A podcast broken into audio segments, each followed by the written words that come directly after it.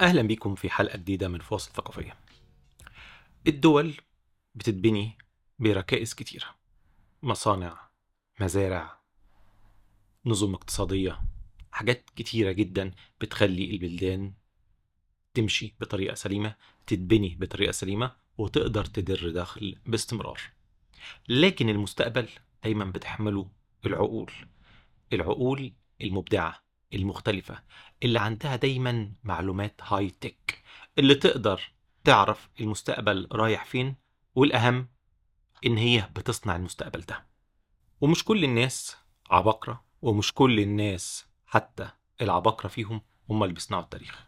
لكن الناس اللي عندهم القدرة المعرفية والقدرة كإرادة يعني إن هم يصنعوا المستقبل هم فعلا اللي بيصنعوا. عشان كده بتبقى علامة خطيرة جدا جدا لأي دولة لما يحصل فيه إيه؟ brain drain. brain drain يعني هروب العقول. يعني لما يبقى في دولة ال top اللي فيها اللي هم أعلى ناس فيها حملت الشهادات العليا مش بس خريجين الكليات بل والناس اللي شغالين في الصناعات الدقيقة. لما الناس دي تبدأ تهرب من البلد ساعتها البلد لازم تقلق ساعتها المجتمع كله لازم يقلق ليه؟ عشان أذكى ناس في المجتمع شايفين البلد خلاص ما ينفعش يتعاش فيها البلد ما ينفعش نكمل فيها. ممكن الناس دي ما تكونش ناس وطنية. عادي. ده شيء عادي في العالم الحديث بتاعنا. فكرة إن الناس تكون وطنية وبتشتغل عشان الوطن ما بقتش بنفس القلق بتاع زمان لأن الفكرة دي فيها جزء كتير قوي رومانسي. آه لطيف وكل واحد بيحب إن هو يعتز بوطنه وفي نشاطات في العالم الحديث يعني من القرن ال 19 وال 20 وال 21 زي طبعا اهمها هي الأحداث الرياضية أكتر من أي حاجة تانية وبعديها طبعا الحروب وإن كان طبعا عددها الحمد لله قليل في العصر الحديث. الحاجات دي بتزود الايه النعرة القومية جوه الناس. طبعا في ناس يقول لك لا لا لا ابعد القومية عن الوطنية. هم الحقيقة استرين زي أي شيء أنت ممكن تكون متدين ممكن تكون متطرف جدا في تدينك. وممكن تكون مش متدين أصلا أو إيمانك ضعيف. هكذا برضو فكرة الوطنيه بس الأهم بقى من الموضوع ده عشان ده مش سياق الحلقة دي ممكن نبقى نتكلم له ونعمل له حلقة بعد كده. ما كانش حلقات عشان الموضوع كبير جدا. اللي هو التناص ما بين الوطنية والتدين وما بين مسيرة الإنسان في الحياة يعني.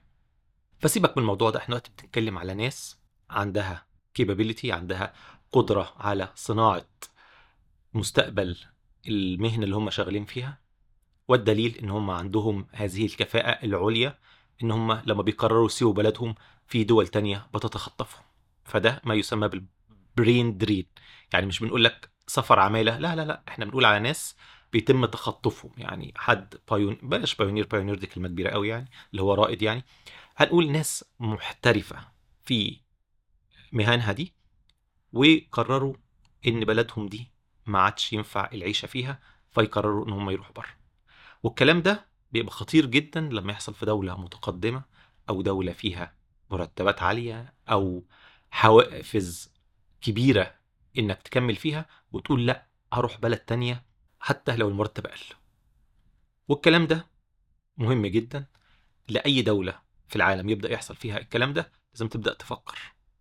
الناس بتمشي وتسيبني ليه؟ ما يقولكش دول ناس مش وطنية يروحوا يتحرقوا. لا اقف فكر. دول كتيرة دي بتبقى بداية النهاية بتاعتها. النهاية مش بتحصل تاني يوم مش بعد سنة ولا سنتين ممكن تحصل بعد 20 30 سنة لكنها بتحصل. وحصلت في حتت كتير جدا. طبيعي إن في دول بتحاول إن هي تقفل على المواطنين جواها إن هم ما يقدروش يهربوا أو يتعرفوا على العالم اللي بره فيه إيه. لكن التقفيل بيخلي اللي هي العقول المبدعة دي أو اللي عندها مهارة في الشغل ده مش إن هي بقى خلاص بقى ما دام تم إجبارها هتعمل وتخدم وطنها أو بلدها لا غالبا هم بيتحولوا إلى أشخاص تعساء. الناس اللي كان عندهم بوتنشال إن هم يغيروا العالم دول بيتحولوا إلى أشخاص تعساء أو ممكن الاكثر يتحولوا إلى أشخاص هدامين. أو حتى لو مش هدامين يفقدوا الشغف أصلا بشغلانتهم. دباجه طويلة جدا معلش عليها. لكن اللي أثار الأفكار بتاعتي دي أو المقدمة دي هي مقالة لطيفة جدا في نيويورك تايمز صديقتي العزيزة اللي كل شوية أي أعجب بمقالاتها أو أنا أو أنا تفرشها. بس جريده الحقيقة مهمة جدا. من أهم آه، منصات الإعلامية في العالم. سيبك بقى من السي إن إن والكلام الفاضي ده. آه، نيويورك تايمز فيها مجال واسع شغل مهني حتى لو في أهواء زي ما اتكلمنا كده في حلقة ناجورنو كاراباخ لكن في مهنية عالية جدا. سرد للمعلومات آه، الموضوع بيكتبه كذا واحد في الموضوع بيتم متابعته صحافة على طراز عالي جدا وطبعا في منصات تانية يعني برضو الأتلانتيك حاجة محترمة وغيرها يعني والواشنطن بوست بس نيويورك تايمز في حتة تانية لوحديها. أتلانتيك ابتدت تطلع بقوة والحقيقة معجب بتجربتها آه، هي طبعا مجلة عريقة جدا. المهم نرجع تاني. المقالة عن البرين درين بالنسبة للصين أو نزيف العقول في الصين. في سرد عظيم جدا مقالة مش طويلة مكثفة فيها بعض المعلومات الكويسة جدا جدا.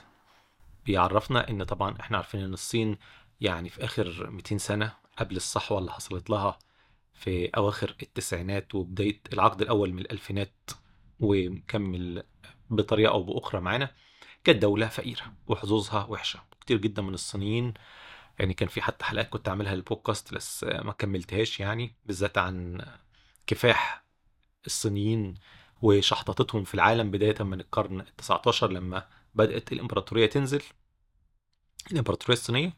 فالمهم الصينيين طول عمرهم في آخر قرنين بيهاجروا دايما ويطلعوا بره الصين وبعد ما بقت جمهورية وتحت النظام الشيوعي لما بدأت الدنيا تفك شوية والناس تقدر تخرج بدأوا يخرجوا بأعداد وفيرة جدا والبروفيشنالز كانوا من أوائل الناس الناس اللي كان بيقدروا يخرجوا يدرسوا بره سواء في الغرب الولايات المتحدة الأمريكية كانوا يروحوا يكملوا دراسة وبعد كده يشتغلوا وما يرجعوش. فأعداد مهولة جدا عشرات ومئات الآلاف من الصينيين طول القرن العشرين لما اتفتحت الأبواب يعني بدأوا يخرجوا بره الصين.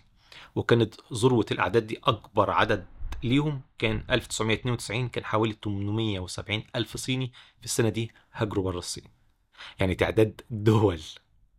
المهم مع الصحوة الصينية اللي طبعا بدأت أواخر بقى السبعينات وشدت في الثمانينات وتأثيرها بدأ يبقى ملحوظ شوية في التسعينات لغاية لما دخلت طبعا منظمة التجارة العالمية والصين راحت نطت بقى وشفطت العالم. بدأت الوظائف في الصين تزيد والمرتبات تتحسن جدا جدا. وده أدى لإيه يا سيدي؟ أدى إن الأعداد دي قلت جدا لدرجة إن سنة 2012 وصلوا لأقل عدد ممكن عدد الصينيين اللي هاجروا وخرجوا بره البلد ل 120 ألف بس. مش كده وبس كمان الحكومة الصينية قدرت إن هي تشفط تاني أو ترجع تاني أو تغري تاني كل العلماء أو المهنيين الصينيين اللي ليهم تأثير في الصناعة إن هم يرجعوا الصين تاني لدرجة إن هي قدرت في بعض الإحصائيات ترجع حوالي 80% من العقول الصينية اللي كانت شغالة في الغرب رجعوا الصين تاني. التقارير والإحصائيات بتقول إن المرتبات بتاعة ال professionals والعلماء في مجال التكنولوجيا خصوصا أعلى من الغرب حتى.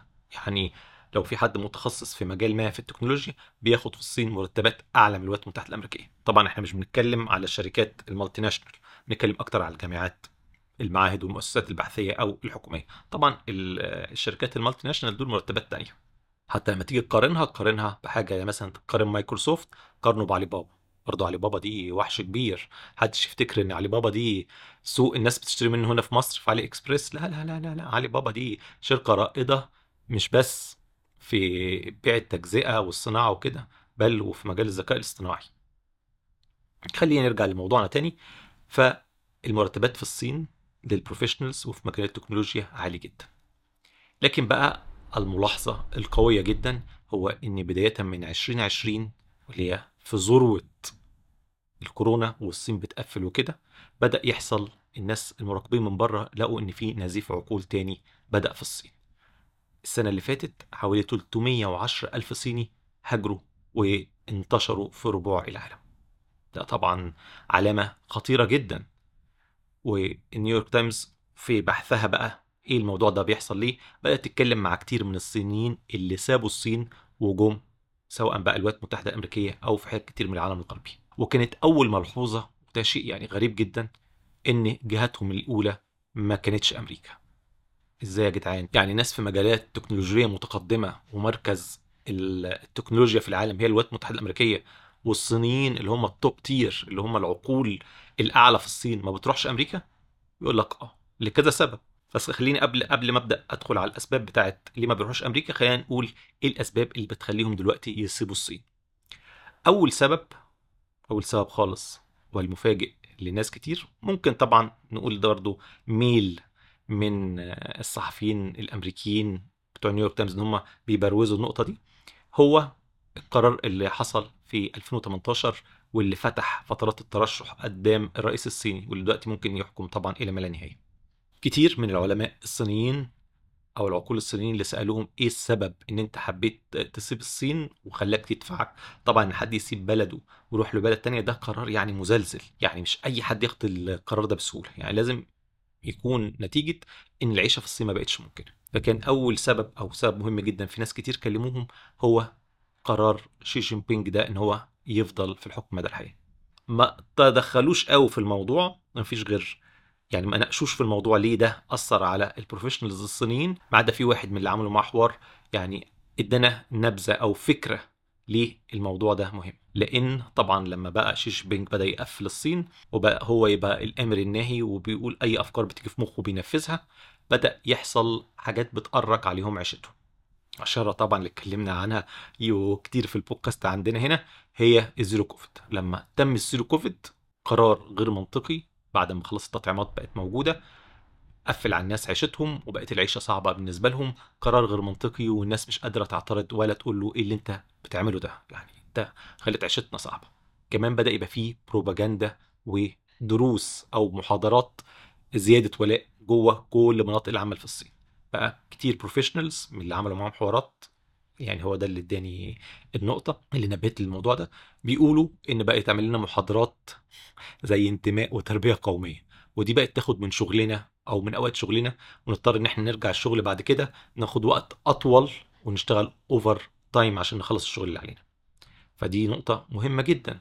نقطة تانية إن الصين عشان يعني عاوزين ينطلقوا في عالم التكنولوجيا وعاوزين يسدوا الهوة ما بينهم وبين الغرب بالذات الولايات المتحدة الأمريكية في مجالات كتير خصوصا بعد العقوبات الأمريكية سواء منع التواصل التكنولوجي ما بين الجامعات الصينية والجامعات الأمريكية أو تصدير الرقائق أو طبعا وده الأهم تبادل المعلومات عن أبحاث عن الرقائق والأجهزة اللي بتستخدم فيها فبيضغطوا على القطاع ده بيدوهم مرتبات عالية لكن بيطلبوا منهم طلبات شديدة جدا.